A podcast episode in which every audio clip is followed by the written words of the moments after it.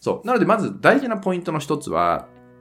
割合で、えー、自分はもう2割程度の話ってこと。そう。相手に8割程度を話させるってことを、まず大事にするってこと。おはようございます。TK です。えー、今日はですね、セラピスさんから、えー、ご相談いただいてたんで、こちらをね、回答していこうと思います。今回はね、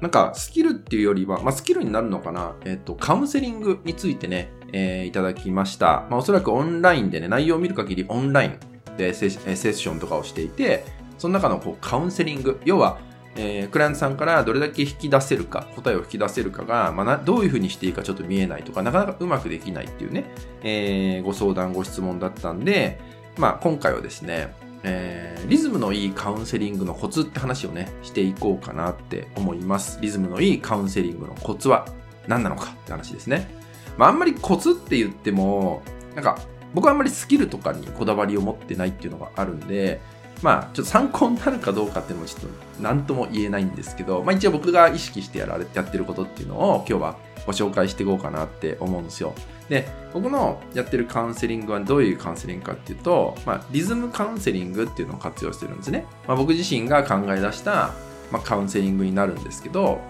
まあ、簡単に本当にその名の通りで、リズムのいいカウンセリングっていうことになるんですね。リズムのいいカウンセリングってなるんですけど、まあ、あの、ちょっと音楽に考えてる子が例えてるんですね。そう。音楽もこうリズム感ってあるじゃないですか。そう。で、途中でなんかリズム悪くなっちゃうと、例えば乗れなくなっちゃうとか、なんかこう、萎えちゃう、気持ちが萎えちゃうみたいなことってあるじゃないですか。で、そういうのをなくすっていうのを大事にするんですよ。このカウンセリングのこの時間は、リズムが良くなってるかどうか。でそのリズムを僕自身が作れるかどうかっていうのをすごく大事にしてるんですよね。そう。じゃあ、具体的にどんな感じなのかっていうのを、えー、やっていくと、まず、セラピスト自身が、まあ、いわゆるこう、質問をする側になるじゃないですか。質問をする側になりますよね。そう。なので、まあ、いかに相手がこう答えてくれる質問をしていくかってことが大事ですよね。そう。いかにこっちがど、相手が答えやすい質問を投げかけるかどうか。そう。なので、大前提としては、話す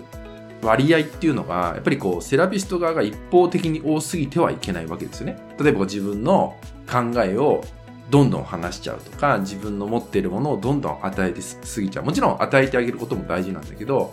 相手がそもそも何に悩んでて、何につまずいてるかが見えなければ、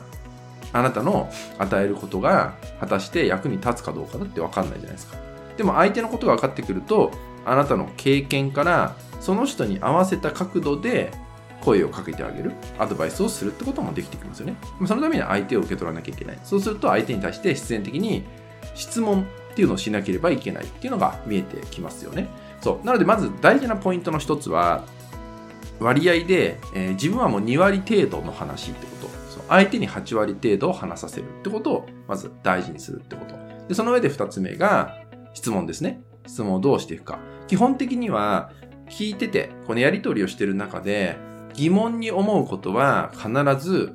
聞くってことを大事にしてください。あなたが。セラピスト側が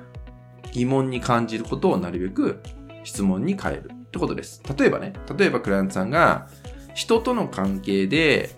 自分がよくこういう風になってしまって言いたいことが言えなくなってしまうんで、それがすごく辛いんだっていうね、えー、話をしてくれたとしますよね。で、そうすると曖昧な部分って人との関係ってとこですね。つまり、その人って誰ですかとか、そう。そういうふうに、え聞いていくことによって、例えば職場の人間関係の、まあ、職場の上司なのか、もしくはパートナーなのかとか、そう、友達なのかっていうふうにはっきりしてくるんですね。で、そうすると、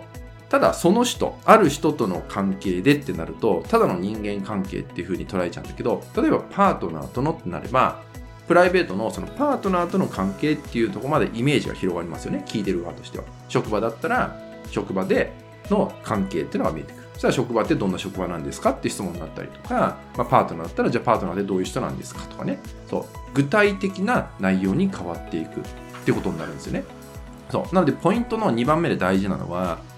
ちょっとでも疑問が生まれたらそれを質問に変えるってことですね。そう。曖昧にしないこと。曖昧なまま話が進んでっちゃうと、そこで、えー、違うアドバイス、曲がったアドバイスになっちゃったりとかするときも、あの、もちろんアドバイスするときだったらね、なっちゃうこともあります。そう。で、あとはね、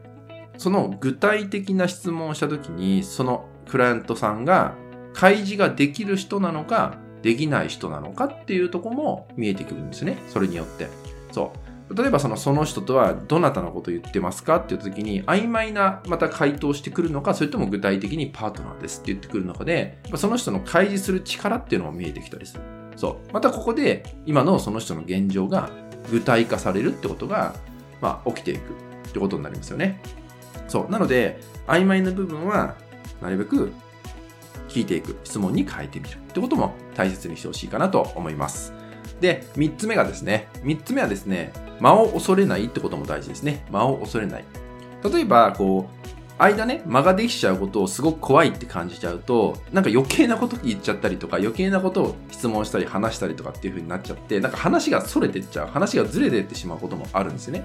で、その時に、例えば間があった時に、例えばあなたが、セラピスト側が相手に問いかけをした時に、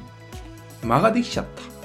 その時にいろんなこと考えちゃったと思うんですよ。なんか変な質問しちゃったかなとかね、気分悪くさせちゃったかなみたいな、なんかこう憶測が出てきちゃうんですね。そう。でも、意外とね、そういう時って相手は考えてたりしてるってことなんですね。だから相手の考える時間を奪ってもいけないわけですよ。リズムが狂っちゃうから、それによって。そう、音楽だとそうですよね。ブレイクタイムっていうのがありますよね。すごく静かになる時間っていうのがあるじゃないですか。そう。で、これがあるからこそ、例えばサビが一気に高揚できる、気分が高揚できるっていうのもあるんで、やっぱりこの間っていうのも、やっぱり持たなきゃいけないっていうのがあるんですね。その時にこっちは何かしてはいけないわけですね。そう、邪魔をしてはいけない。考える邪魔をしてはいけないってことがあるんで、えー、間は大事にするってこと。もちろんあなた自身も間を持って、